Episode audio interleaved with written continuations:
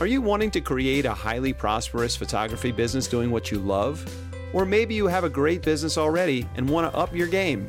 Then you're in the right place. Master craftsman photographer Luci Dumas and her guests are here to support you on your journey. Now, here's your hostess and tour guide, Luci. Dogs are not our whole life, but they make our lives whole. And that's a quote by Roger Caras. And in a minute, you'll understand why I picked that one. And I want to welcome you again to the show. As Jimmy Fallon would say, welcome, welcome, welcome. I also want to remind you that if you'd like some goodies from me, go to lucidumascoaching.com. And there is a book on marketing, and there's some tips for finding great clients. And then if you want to just chat with me about anything, learn more about coaching and what that would be like, just send me a little message and I would absolutely love to have 15 20 minute chat with you. So, Margaret Bryant is my guest today and she opened her Carrollton studio in the Dallas area of Texas in 1998. Her specialty is photographing pets she specializes in photographing pets and is just an amazing photographer, author, and educator on the topic. It is absolutely her passion. She loves to talk about capturing the love and whimsy of dogs and cats in front of her camera. She is a PPA master photographer, photographic craftsman, PPA certified professional, a nine times photographer of the year medalist with PPA, and a two time Grand Imaging Award finalist. Phew. and she's also taught at Imaging USA, Texas School, many PPA guilds, and other organizations. She has two books and just finished her second edition of her first book. So, holy cow, Margaret, welcome and thank you so much for being on my show. Well, thank you for inviting me. Yeah, I um it's been a while since I had a pet photographer on the show, and I don't want to neglect that really up and coming and thriving new industry. Um, just while I'm thinking about it, tell me what you've seen in the business world. I know you've been around 22 years, I've been around 38, and we both watched this evolution of highly profitable pet photography studios. Um, can you kind of share your awareness of that or? Sure sure. Uh, when i started in 1998 um, if you told anybody that you were a pet photographer they would have laughed at you because surely no one can make money at that. And uh, i was i started out as a doing dog sports at first and uh, then moved on when there was i realized there was no money in that i moved on to doing studio photography because i liked the control that i had. But still there was only one or two other photographers in town that were doing it. I mean i was really pretty much had the market to myself. Then i started noticing it growing and it was not growing very fast at first until we went got to digital cameras. And then of course everybody started becoming a photographer what I like that's been happening in the last few years is that uh, it's people are finally becoming aware that pet photography is a how do I want to say this uh, legitimate specialty in photography. Right. And they uh, and so people start, are starting to take it seriously. That yes, you can make money at it, and there are just some fabulous pet photographers that are out there now. Yeah, I I felt the the specialty sort of arising uh, before it happened. I, I'm kind of one of those people that can spot a trend or feel the trend. And maybe eight, nine years ago, I started thinking, gosh, if I was looking for a new niche and I was like, I'm a kid person more than dog person. But if I, you know, if dogs were something that I just intuitively under intuitively understood, like I know you do, I just knew that it could be a really viable niche. And then, uh, Margaret, when I started coaching about six years ago, it just naturally was something that I was helping some of my clients start pet photography businesses and become really profitable and and successful. So, yeah, it also I I had that same experience with high-end children's photography, especially babies. Nobody was doing it 25 years ago at the level that I was. So I had the market to myself. Um, and then now, you know, just about every block has someone calls themselves a professional child's photographer. do you know what I mean? I do. I yeah. do. So has that impacted your business by having more pet photographers in the industry? Not really. And as a matter of fact, there have been some times that the uh, local pet photographers, we've gotten together for lunch sometimes because there are it's nice to know the other pet photographers their style is very different than mine mm-hmm. and uh, it's always nice to have somebody to refer you know the the clients either that i can't handle or don't want to handle uh, to refer them to someone else mm-hmm.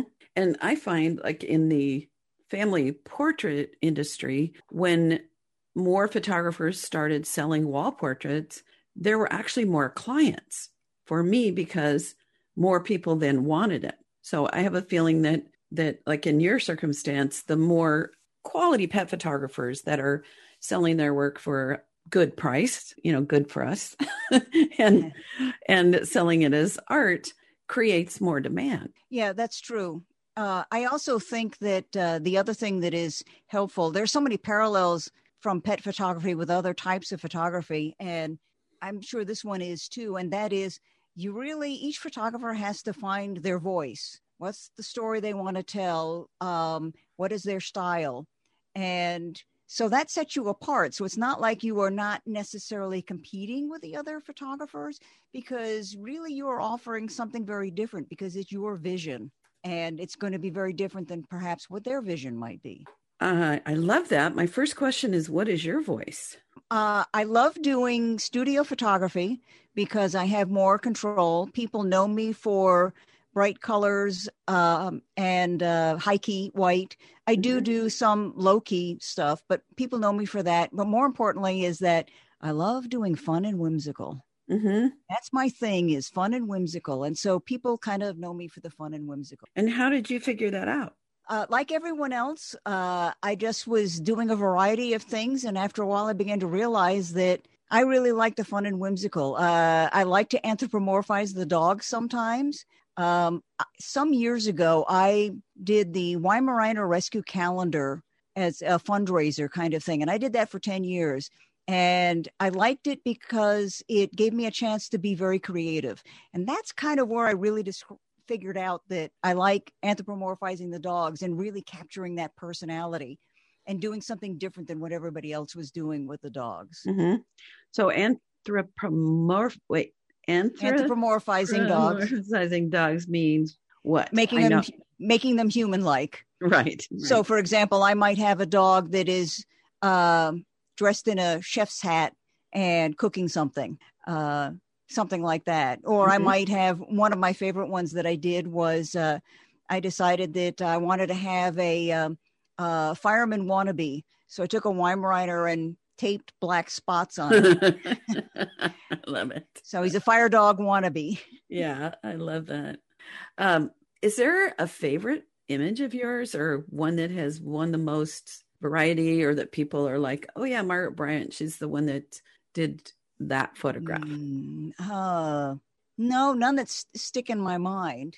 Okay. Uh, they're just uh, there is. I have enough of a style apparently that um, I will have people that will say, "Oh yeah, that's yours. I know. I recognize it." You know, right. it's not because they recognize the image; they recognize the style. Right. So, how do you think? Um because um, clearly, when someone says that, it means that you have found your voice. So, yes. how do you think that enhances your business? Uh, well, because yeah, do I still get people that will come in and say, "Oh, I just want some pictures of my dog"? Mm-hmm. Uh, occasionally, yes.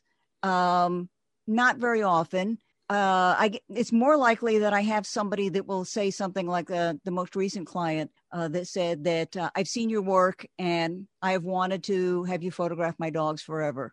I love I love what it is that you do, mm. and so and which is great, especially if you have clients that want that want to participate in in in the fun and whimsical part.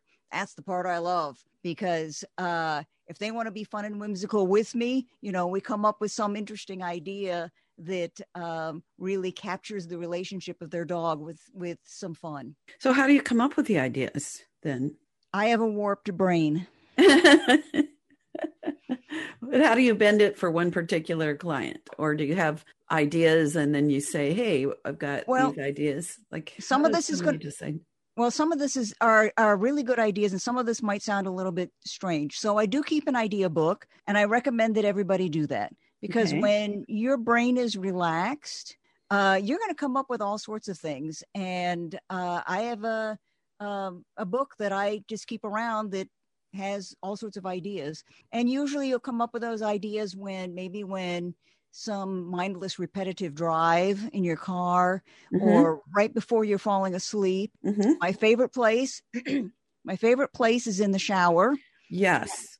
now here's now here's where you're gonna laugh. Uh I um album design. I, I have very uh, I don't use templates or anything like that. They're all I design from scratch. Mm-hmm. And when I'm having a hard time feeling how it comes together and the story that I want to tell. Yes, in the middle of the day, I will take a shower. Mm. And I will take a shower just to give me an idea. And I've had people make fun of me for that. I promise I won't. I so, absolutely know what you mean because my whole to do list when I'm showering or driving, uh, you know, if there were thought bubbles, actual thought bubbles, you'd see it full of thoughts of ideas that when I step out you know, an hour later, I'm engaged in other things, and those things that are like top of mind in the shower do fade away. So, do you like? So there is there is an an answer to that. Yes, they're called aqua notes. Oh, and they are, and I keep them in the shower. And it's a pencil and a special kind of plasticized uh, writing paper, so you can write down your thoughts while you are in the shower. How's that? Jeez. and I do that and I do that all the time because sometimes when I, you know, when it comes Christmas card time, I have clients who've been coming back to me for more than 15 years because I have crazy ideas on things to do for Christmas cards. Mm-hmm. And so I, those ideas may come any time of year. It doesn't have to be around Christmas time. Right. It could be another time. And I'll say, hey, you know, I, and I may not attach it to a particular client, uh, but I'll just write down the idea. But because I have this group of clients that come back every year, I have to top myself every year to come up mm. with hmm. something creative for their Christmas card. So uh, that's constantly top of mind. But I have a, a, book full of stuff, and then I check off the page every time I do use it, or try it, or. Mm-hmm. I love it. So fun because it's harder to do that with kids and families. but well, are... and you know, with kids may not always uh, do what you want them to do. Mm-hmm. And actually, the same as with dogs, too. They may not always do what you want to do. So I could have this really great idea in my mind that really does not require a lot from the dog, but they've just decided they're not doing anything. And so mm-hmm. I get probably more disappointed than I should. I understand. I mean, I'll still end up with great shots, but it's not what I had envisioned. Right. So, do you prepare the parents of the doggies and kitties in advance that you have ideas and yet other things might unfold and it may be different? Or how do you kind of field that uh, reality? Well, always, I always like to manage expectations. So, I always require a consultation ahead of time. The consultation serves several purposes. Uh, the main purpose that I tell the owners, uh, my studio is in my home, and the main purpose that I tell my clients is that I get to meet everybody. The dog gets to meet me. The dog gets used to the environment and feels more comfortable, so they'll settle in faster the day of the session. Mm-hmm. Now, what I am, and I, and we'll talk about the say, I want to hear stories about your dog. I want to, we'll talk about how, what we're going to do for the session. Of course, I'm also using this time to manage their expectations. Also, from a sales standpoint, show them what I do and uh, get some uh, input from them on what they're looking for. So I know what I'm shooting for. But, um, it, you know, I, but I phrase it in terms of it's, it's all about the dog. When I see a dog that I think is, might be a problem as in they might be scared. Mm-hmm I always manage their expectation. Uh, if they have some little, the dog does this cute little dance, may not do it for me. Mm-hmm. So I manage that expectation. And the way I phrase it is I can only do what the dog is going to allow me to do. Ooh, I can and, only do, I'm going to write that down. Yeah, what the dog is going to allow me to do. And that gets repeated several times because then it sounds like I am operating out of concern for the dog. Right. And then when they actually see it during the session, they'll see that we'll try time after time to do it. And if the dog doesn't do it, hopefully they're not going to be angry at me because they see how hard we tried. And sometimes, you know, it, it just doesn't work out that way. Right.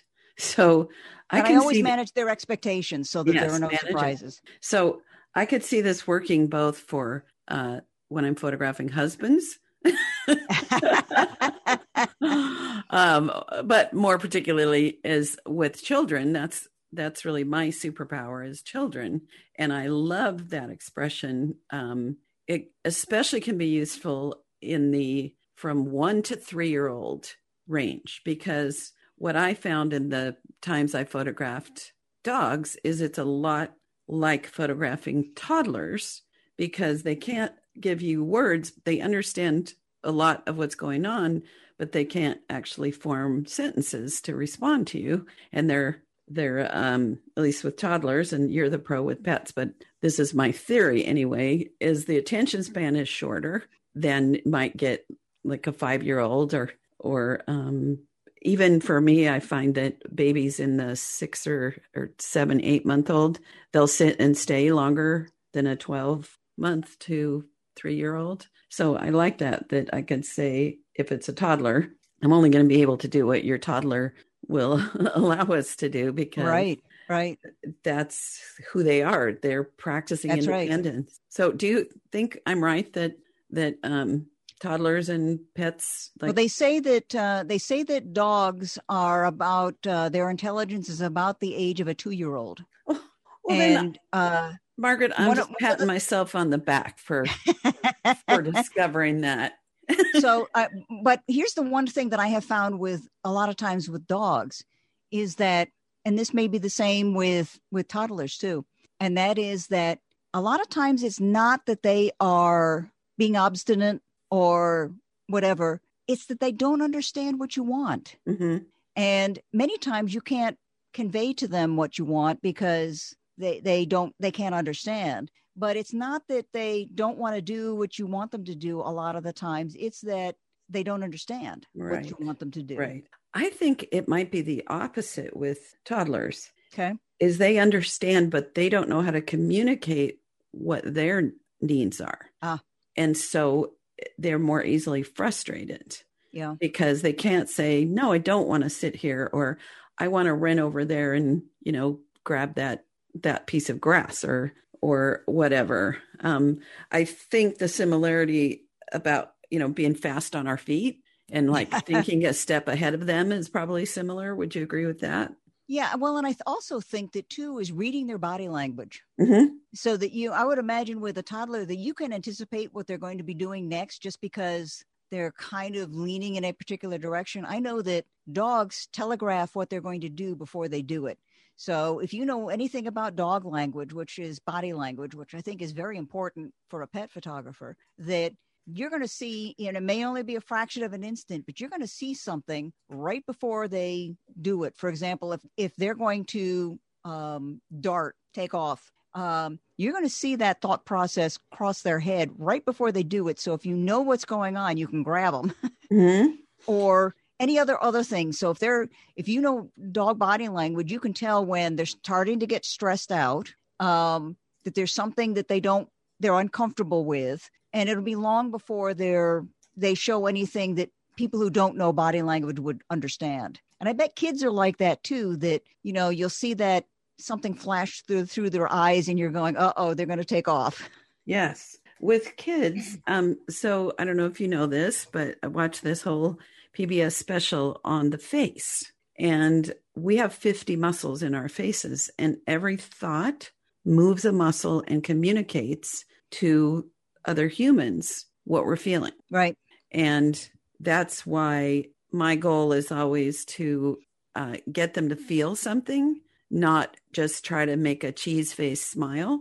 Right. And also, what I didn't know, even though, you know, I intuitively have known in my career, the muscles. So I'm going to relate this to what you do in a, in a sec, but the muscles around our eyes and the ones that pull up the corners of our mouth are involuntary, but they're the ones that actually communicate what we feel. Uh huh.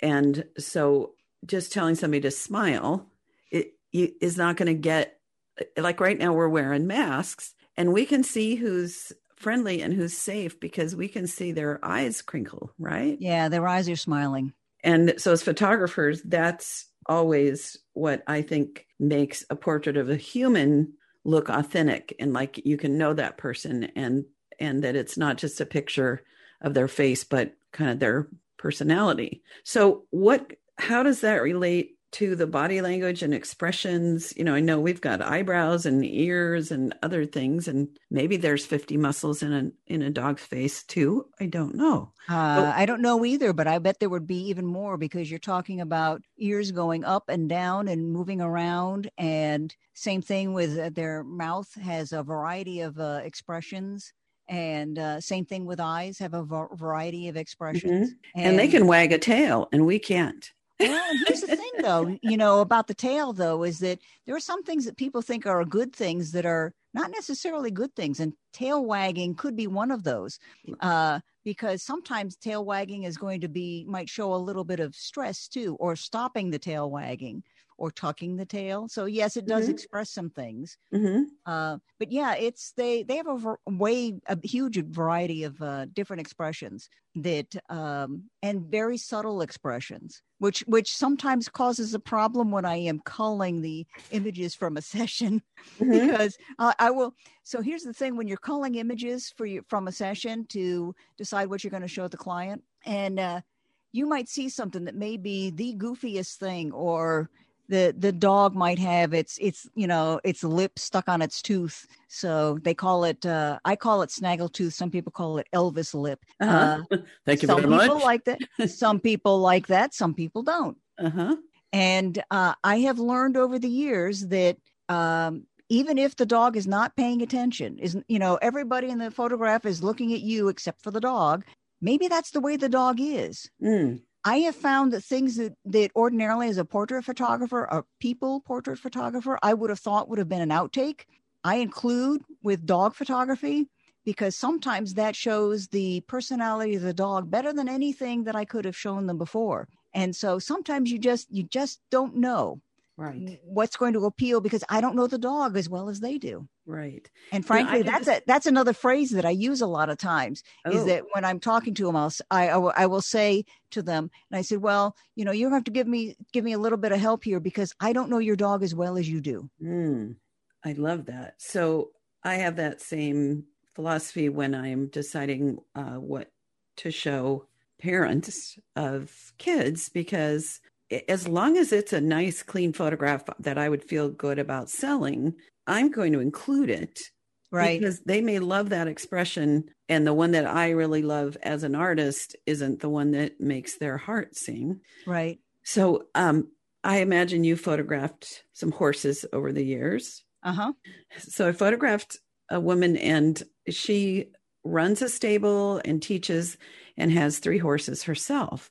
And it, it was, oh, it was really fun, quite an adventure, you know, something new for me to especially to do three horses and i was so surprised when i showed her the proofs at how uh, things that i thought were great expressions she said no he looks nervous or yeah. no he looks angry at the other horse or he's in he looks tired you know these things that i couldn't see but because it's her, her horses and she's the horse whisperer it it was clear you know i know right. that that ears for horses you want them both in in the same direction towards you or you know towards their snout because that shows they're listening and more attentive and not as nervous. But all those other little things um, that's a really good tip. And i hadn't thought about it with dogs that that the owners and you recognize all kinds of things that they're thinking and feeling. Well the um, the other thing is uh, mouth open, mouth closed. Yeah, tell me about that. So owners will think that they uh, like the dog's mouth closed or they like the dog's mouth open. And don't go by that. Okay. because uh, what will happen is that, let's say that uh, I like to get a variety. So let's say that the dog's mouth is always open. And we're not talking heavy panting or anything like that. It's just, you know, light panting, like the dog is smiling. Uh-huh. And you'll have some with the dog's mouth open, and you you try to get a couple with the dog's mouth closed. And um, as you're going through and you're showing these to the client, and you get to the one with the dog's mouth closed, and they go, "Oh, I love it! He looks Mm. so regal. This is wonderful." When they had led you to believe that they would only be interested in the mouth open. hmm On the other hand, you will have someone who will uh, say, No, I like the dog's mouth open. And then you show them one with the dog's mouth closed and they dismiss it out of hand hmm because they like the dog's mouth. They won't even look at it because they like the dog's mouth open. And Mhm. you never know which one they're going to do. Right. And so when I meet the uh, owner at the consultation with the dog, and if it's a case of the dog's mouth is always open, I will actually ask them. I said, you know, is the dog's mouth al- always open? Yes or no? And uh, gee, you know, I think it would really look really nice if the dog's mouth is closed. You know, it would look so regal. And you just take into what the reaction might be. If they're saying, nah, not so much, hmm um, then you know not to bother with it. mm Same, same thing with ears up hmm most people uh, or most photographers should want to have the dog's ears up and it doesn't matter where they have prick ears or they have floppy ears even floppy ears can go up. It uh, right where the ear connects to their head it will go up and it's it's a noticeable difference. And um, so usually you know it shows alertness so you want to to see the the ears up. Well there was this one um, golden retriever and i tried so hard to get the dog's ears up. I mean most of the session trying to get the dog's ears up. I did get a few. And uh, so at least some that I, you know, I could Photoshop onto some of the other dogs, uh, other shots of the dog. And when the owner saw them, she didn't like them at all. Not with the ones with the ears up, because this dog's ears never went up. And that was the way that she was used to seeing her dog. And seeing her dog with her ears up is not the way that she normally saw, saw the dog. So she wanted them with the ears down. hmm So now when I do a consultation and I'll, I'll make a noise to see if the dog's ears go up. And if they don't, I will ask the owner, do the dog's ears go up? And that way I'll, I'll know whether the, to spend the time getting the dog's ears up or not. Right. So I want to put a big exclamation point on the fact that you do consultations and the importance of them. I have people I know that say, oh, I just do it all over the phone. No. And what I'm hearing is that besides planting the seeds for purchase, which I think is very important to meet with them, is that you're actually planning and you're learning things about the pet and the pet owner and things that they prefer. And those you can't just do with a quick phone call or even worse, having somebody book an appointment and you send them uh, an email with a magazine with info and then they show up in front of your camera. So, uh, do you have other reasons why you Yes. are so strong on doing consultations? Yes. I, as a matter of fact, I insist on it. Even if somebody is coming from out of town, let's say somebody's coming from three hours away, which is not unusual. And so we'll schedule it so that um, usually I like to have several days between the consultation and the session, but I'll do them like the, the consultation is like the next day or something like that, that they will, you know, they've got friends they can stay the weekend or, um, and uh, uh, because the consultation is that important. Or I will, as a last resort, tack the consultation on front of the uh, photo session Mhm. uh, if I if I have to. Um, and the reason for it uh, it really makes a huge difference having the dog get used to me and get used to the environment. Because I swear that when the dog comes back for the photo session, it sniff, sniff, sniff. Oh, I've been here before. And they settle down much, much faster. To give you, I'll even take it to a an, another extreme and say that so my my first book that i had and when i do the teaching one of the things i talk about is uh, watching out for stress behavior from dogs and quite frankly all the photographs that i have of various different kinds of stress behavior in dogs were all taken when i did not have a consultation Mhm. so it might have been, let's say, mini sessions, fundraiser mini sessions. Don't do a consultation for fundraiser mini sessions. When I was doing the Weimaraner calendar, I did not do a consultation for the the sessions for the fundraiser sessions for the the Weimaraner calendar. And so pretty much all of my photographs that are depicting um, stress behavior in dogs were all taken during times when I did not have a consultation. Yes, it makes that much of a difference. Mm. Now, does it also make a difference in the sales? And like, so some of our listeners, many of them are not dog photographers. Um, and I feel like consultations are very important always. So, what other reasons besides getting to know the dogs? Well, I think that um, a couple of different things, uh, and that is that uh, if a person tells me that they're not interested in doing a consultation, that to me says they're not willing to do the time commitment. If they're not willing to do the time commitment, they're probably not willing to do much of a monetary commitment either. Exactly. Uh, and then the other part is that people buy from people they like. Mm-hmm. And this gives me a chance that you could never really have over the phone, but it's in person and it gives them a chance, uh, me a chance to get to know them and them to get to know me and hopefully like me. And uh, usually my clientele are like 95% women. Uh, but if they bring their husband along, and you know the husband doesn't necessarily want to be there, but uh, personally, my I have a lot of what might be considered to be male oriented interests. So I can get talking to the husband about those kinds of things so that when I find out that he collects cars, I can talk about that. Mm-hmm. Or he likes airplanes, I can talk about that. Um, those kinds of things. So I'm more memorable to them. And again, people buy from people they like. So you're starting that whole relationship at the consultation. Right. You know, it, it's like you and I have been hanging out in all the same circles with so much of the same wisdom and advice for others, even though uh, you and I were talking about, I think maybe we met at imaging uh, a couple times at a little pet get together, maybe. Could be. Could something be. like that, but we haven't like hung out together. But Right. we're totally on the same page with Yeah. that, Margaret. So I don't know if we learned from the same people or we just both have observed, um, especially the if people are not willing to take the time to do a consultation, this is not going to turn into a great sale. And maybe even if it does, it's not going to be as fun for me. Yeah, I Yeah. agree. Yes. I agree. Also- well, and, and some stuff you learn just by doing.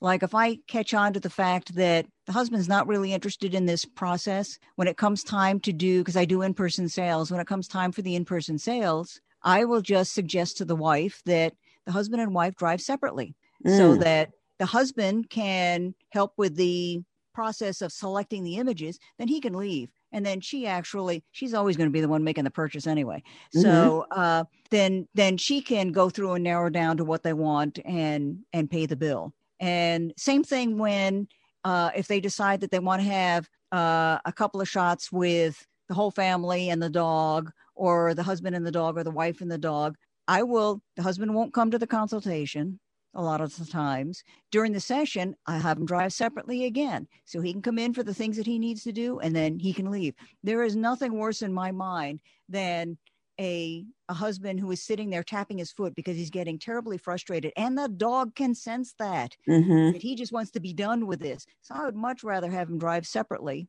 come in do what we need to do and then leave Right. And it, I don't know about you, but it also drains my energy. yes. When yes. I feel like I need to hurry, you know, we've got uh we've got our creative brain, we've got to be technical, then we have to be people managing and pet managing.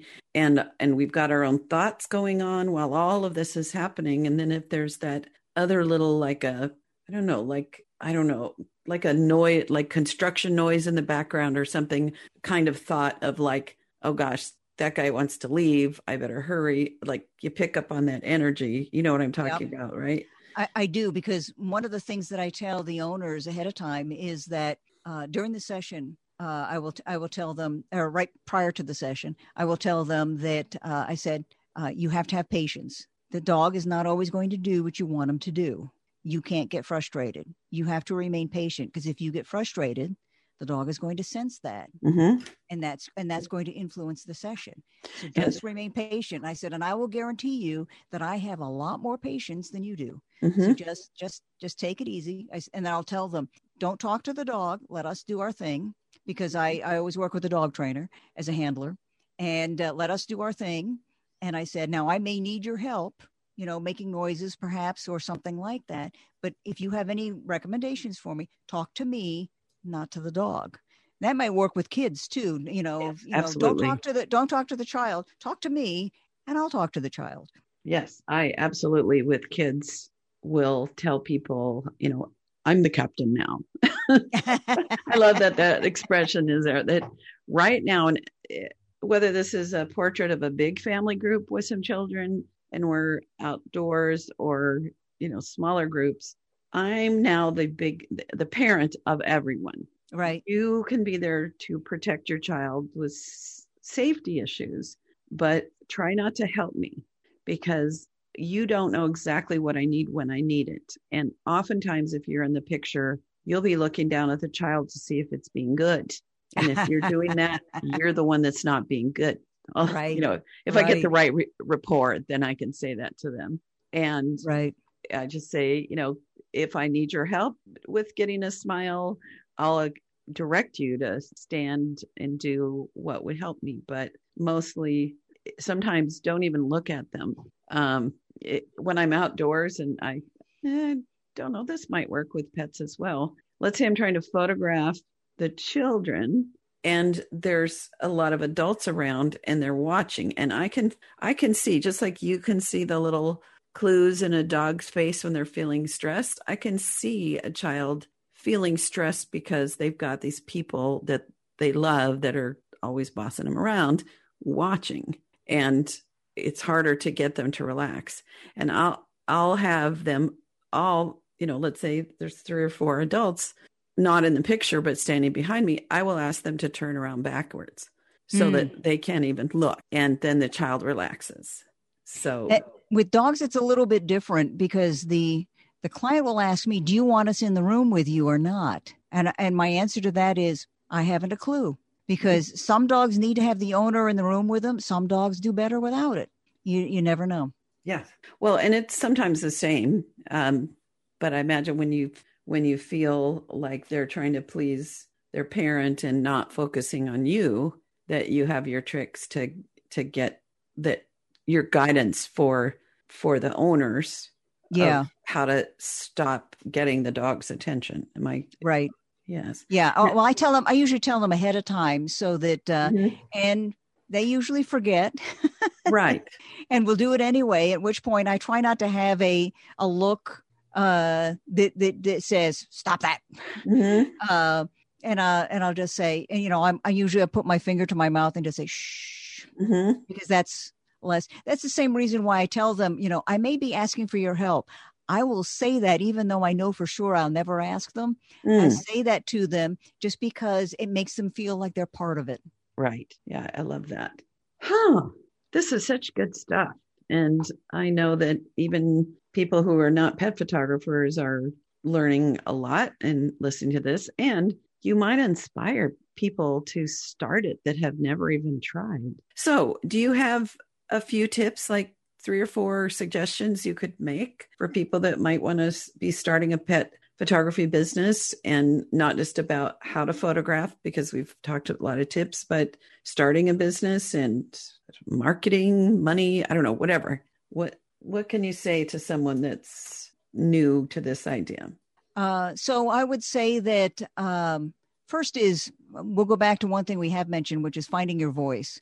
Uh, you can't take snapshots, and the reason I say that is because, uh, like uh, photography of kids, um, the owners of the dog can take pretty good pictures themselves. The cameras are in the phones are pretty good. So why should they come to you? You have to give them a reason to come to you and having a vision and being able to do something that they can't do i think is tremendously important so what makes a something a snapshot and what makes something a portrait um, i think that um, the way the way that it looks if it is well certainly obviously if it's out of focus and not framed right and no um, composition or anything like that uh, is part of it. But the other part is that you're paying attention to the nuances of everything. It's not a grab shot. You are making sure that the light is right. You can do light the, and probably the the owner of the dog doesn't really understand light and is not going to if they get a good shot lighting wise something interesting and creative it's probably by chance right whereas as photographers we're supposed to know about light and be able to create that light Uh, mm-hmm. The other the other thing that I would say is uh, get to know uh, a lot about dogs, dog behavior, dog breeds. You know, we've bred dogs for a millennia to do jobs. And so you have to know that if you're going to be photographing a Jack Russell Terrier out in a park, the moment it sees a squirrel, it's going to take off mm-hmm. uh, because they were bred to go after rodents. So um, I think that's important too. People think that because they can take pictures of their own dog or their neighbor's dog or their friend's dogs that they're good and um, it's it's more than that. You have to know the light. You have to know how to handle the dogs. You have to know about dog behavior. Um, like anything i think that any specialty is the same way. I would not photograph a newborn any more than i think a newborn photographer would be able to photograph a nice portrait of a dog. Mm-hmm. they you know each specialty has its own and you have to learn something about right. each one of the specialties. Well and I love these parallels. I hope it's sparking some thoughts in in you, the listener, because when I have taught children's photography, and I know you teach pet photography extensively, I go over the different stages of childhood and what you can and can't do at those ages. And so with children, it's like each stage they're a different breed. Is what just yeah. sparked into my head because um, one of the big differences is between an 11 month old and a 13 month old. They're completely different uh, breeds of child. Right. It, you know, typical because of something that grows in their brain that causes them to start practicing independence. So, um, yeah, I don't know, just a random thought there about the comparisons. And part of why you're good at what you do is you've studied the breeds and behaviors. And why I'm great with kids is I've studied the ages and behaviors and like why you can have five clothing changes on a an eight month old and you're lucky if you get one on a 15 month old or a or a 14 year old because they don't even want to wear what you put them in. So yeah. and, and, what i find is interesting is that if i have a session where uh, they have a young child i will have a lot less patience with the young child than i will with yeah. the dog. Yeah because you understand that. So but here's the to, thing go ahead. Oh, well i was going to say here's the here's the thing with um, uh, who, who your clients normally are. I don't often see young children because typically pet clients are either single women before they have married and started a family, or they are empty nesters. Uh, mm-hmm. The ones in the middle, they're spending their money on their kids. Mm. They're not spending the money on their dogs. Mm-hmm. So it's rare that I will get a client that has school age children. And so what what that translates to is that if I get requests for doing things like silent participating in silent auctions, that's that can be a really good thing to do. But if it's for a grade school, I'm less likely to participate because of the fact that they're less likely to buy my product because they're spending their money on their kids, not on their dogs. So what would be the auctions you'd more likely the ones that and they don't have to be and they don't have to be ones that are pet related uh, although i will participate in the ones that are pet related but it could be anything that you know your ideal client would participate in you know if it's a, a um, a restaurant or a fundraiser of some sort that's not dog related. It could be any number of things. Uh, higher end, the better. Um, but something that's not necessarily oriented towards kids because they're not likely to spend their money on their dogs when they have right, kids. Right. I've noticed that some empty nesters support certain health issues like ovarian cancer because that's a disease more commonly seen in postmenopausal women. And, uh, you know, imagine there's some if you thought about it, but we're not going to get, I'm not going to like tie you down until you tell me exactly which ones because I'm sure you have a list of ones that you like, yeah, that place was perfect. And um, yeah, so I think we could do a whole nother episode uh, with more of your hot tips. Is there something either for the newer photographer or somebody who is at this point a little frustrated at not marketing in a way that's effective? Any hot tips on how to get work? Uh, that's a little different now with COVID. Mm-hmm. Um, and I would say that um, silent auctions are always good. Here's the thing, though. Um, don't always think that you have to have relationships with pet related businesses. Maybe there is a spa or a wine bar or some other kind of thing like that that has nothing to do with pets, but might be a good that's something place that your ideal client goes to Mm. and might be a good place to tap into them um, other than a pet related business so don't don't rule out those kinds of things that but think of things and you can get that by your best clients start talking to your best clients where do they like to go and those are the kind of places that you can start having relationships with And once you have those relationships, then how does that lead to clients? Well, you can. It can be any number of things. If they have, uh, sometimes they're having their own presentations or or um, events that you can participate in. Um, a lot of times, just talking with them, they'll come, try to come up with something to to help you. Maybe it's just having portraits on display. A lot of people go to having portraits on display at their vets. But remember, if people are going to a vet clinic, especially if you're going to one of the specialty clinics, they're spending all their money on the specialty clinic. They don't Oh. have the time to spend the money to spend on getting portraits of their dogs. Even if, if their dog is very sick and you've gone to the specialty clinic, that money is going towards paying the vet, not to, you know, having portraits done. So you Oh. really have to kind of pick and choose where you're where you're doing it. hmm I was thinking that a relationship with a vet might work when they get a new client that or someone that has a new puppy that comes in for the shots and the wellness so they're not they're not spending a ton but if it's the right vet in the right community it might be It it, it could be. Uh. I do I do have work up in vet clinics, Mhm. and I will tell you that that in proportion to other places, I don't get as much business from that. Got it. Uh, Thank you for that. Um, I tell me if you think I'm right on this. Uh, one of my friends that does pets had photographed all of the dogs in the office and had a wall of you know the people at the counter and the technicians and uh, just all the all the peeps. I don't know the names of everybody that works in a vet office and they never got any work. And my theory was those people could not afford her.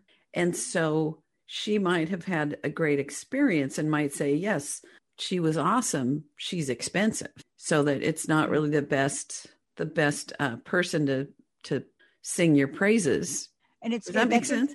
Yeah, it does, and it's interesting because I would have thought the opposite that you don't photograph the the pet, the vet's dogs because they're not the ones that are going to be talking to the client in that way, whereas the person who is the receptionist would. You know, if they were to. So I find Right. it interesting that they had she had that experience. Yes. Well, because if I'm a, a vet tech, I, I'm probably not making $150,000 a year, which Right. is sort of a target client for me, someone in that 100, 150.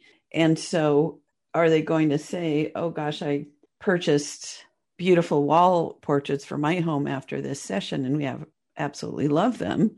Or they're going to say, yeah, it was great. She's great. And I wish I could afford something you know i don't know it also it's not going to be your fine art if you're doing a dozen photographs so i don't think they are going to grab as much attention I still well, I still do uh something that would still be representative of what it is that I do. right but it's not a formula you're still going to put something that gets like really pulls people in and is memorable Right. correct Yeah, yeah. yeah not a kind of a Snapshot. well not snapshot but good sellable images you know every one of my Right. Family portrait images or children are not award winning Right, or or worthy to be samples where right. even though the client absolutely loves it and i'm really proud to sell it to them it's not a sample i'm going to put because it it may look like what everybody else does and not as you say my voice Right. um, well, no, it would be my voice, but just not as stand out as as some things that we'd no, I, use. I understand. I Yeah. understand. Yeah. So I have a question for you, and then a follow up. So the first question is: If people have more questions, want to find your books, want to know more about classes, how would they learn about all of that? So I have um, my website, which I'm in the process of redoing.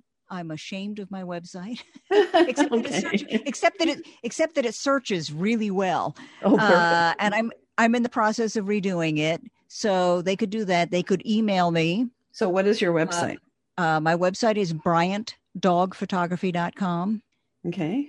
And uh, uh, they could find me on Instagram. Mm-hmm.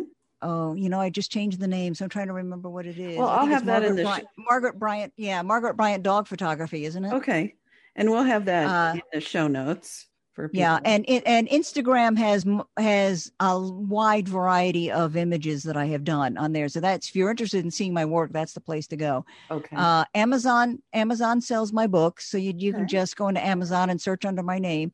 Um, my first book was about um, dog behavior. It's all about for photographers, dog behavior, posing, that kind of thing. And uh, there's a new edition coming out, and I've added a bunch of things about posing in there. So for those who who are, I've got a dog and the dog sits, and you're just at a blank for what to do next. That will help you. Okay.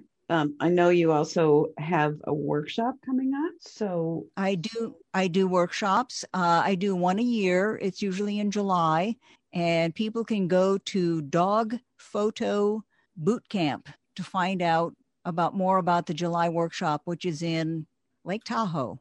Ooh, fun! And then Lake- I, I also I also teach at Texas School. So Margaret is available to share everything she knows and more with you to help you grow and become a fine pet photographer. And I assume also you help teach people how to be a profitable good pet photographer. Yes. And I, and, and people can just drop me an email and there are times that uh, people are surprised when they find out that i just pick up the phone and talk to them and make suggestions i love it so my last question is there either anything you haven't shared that once we sign off, you'd be like, oh, I wish I'd have said that? Or just a last thought that you want people to come away with from this conversation? I would say that uh, as far as uh, last thoughts, I pretty much said what I thought were the important things. Certainly, finding your voice. I just can't emphasize that one enough. And uh, um, when you're working with a client, managing expectations. It's it's funny in the classes that I teach. They'll pe- the students will hear it repeated and I'll say, Do you think I think that's important? you heard that one before, didn't you? you? Manage that. expectations. Manage you heard that one before. Yeah. Um, and uh, yeah, if I were to pick two big things, those would be the two big things. Right. You can't you can't be like everyone else. And it's and it's partly your photography and it's partly you as a uh, business person getting to know your client and making them have a fabulous experience. I love it. I love it. And I know that that's one of the huge ways that we can stand out, especially from photographers who are using business models where they're basically taking the portraits and handing over the files, is that there's only one of us in the world. And if we create those relationships and we know our voice and we have a great experience uh, ahead for them, and we've planned that, and we're priced for profit. we can't help but just really thrive in this industry. Exactly. Yes. So, Margaret, I'm so glad that wherever it was, I ran across your name again and thought, oh, yeah, Margaret, I'd love to have her on my show. That I reached out to you and you said yes. So, thank you so I, much. I, I am glad too. It's been a lot of fun. Good. So remember to stay tuned for my wrap up, and we'll all bid Margaret a fond adieu. Thank you. And thanks very much. Before I give you a quick wrap up, I want to remind you that selling is my superpower. So, if that's an area where you're tired of struggling or you're not earning what it is that you feel like you want or deserve, I can help you with that, both by one on one coaching or I do have an online sales course called the Profitable Photographer Sales Academy. So just get in touch, lucidumascoaching.com, and um, I can give you some support for that. So here is Miss Margaret's uh, little tips that I got from her. Number one, she wanted to make sure that you find your own voice, whether it's pet photography or any other business. When you are doing what you love, it sets you apart and it makes you easier to become known and for your ideal clients to find you and you to find them. And one thing she does that helps her is to keep an idea book. And she she even has um, something in the shower that she can write notes when she has ideas. And I thought it was pretty cute that when she really needs a good idea, she goes and takes a shower because there is something about that that scientific that that time in the shower we can get all kinds of creative ideas. And she and I talked about consultations and many reasons why doing in person consultations before we do a session have a really strong advantage for her, it's partly to um, get to know the dog, but also, you know, we listed several other great reasons for that. And then she teaches a lot about animals and photographing dogs. And one of her superpowers is knowing dog behavior and body language. And uh, so she shared a little about how we can tell if they're stressed or uncomfortable or other things once you get the eyes to see based on watching them. Uh, tail wagging, what happens with their ears and their eyes. Uh, those can be very subtle but very telling indications of what a dog is experiencing. She says ears up is almost always what people want to see, unless it's a dog that doesn't normally uh, have its ears up. Then, you know, she she's a good advocate for finding out what the owner slash doggy parent or kitty parent loves about about their pet. We talked about the mouth open or mouth closed decisions, and uh, sounds to me. I always thought there was a right way, and it's great to know that it's kind of up to the parents of what they like in their pets. She talked a lot about being patient, and she and I talked or I shared quite a bit about the similarities between a dog and a toddler. So we both thought that was kind of uh, fun and interesting. Um, she gave some tips if you're going to start a pet business. So, one is that you don't take snapshots like any pet owner can take, that you learn lighting, design, a consistency in what you do. Again, finding that vision and to study dogs, study breeds, study behaviors. And when we talked a little about marketing, she said you don't always have to just go to pet related businesses, but for her, her best clients are single women and empty nester people, women and men, I guess. So figuring out where they hang out. And her website is bryantdogphotography.com. And so if you want to know more, get in touch, see her work, which is really, f- I mean, so fun. Um, she's just, I'm sure you agree with me, super personable and a great teacher. So that's it for now. And I hope you all are enjoying whatever season it is that you're listening to this in. It might be approaching holidays or it might be, you know, middle of summer, but hope hope life is good for you and those you love and you are well. And feel free to reach out to me anytime. I'm right here at your beck and call. so that's it. Bye for now. You have been listening to The Highly Profitable Photographer with Luci Dumas. If you've enjoyed this podcast, please rate, subscribe, review, and share. To connect one on one and learn more about our coaching programs, just go to lucidumascoaching.com. Until next time, go have fun photographing and selling your work.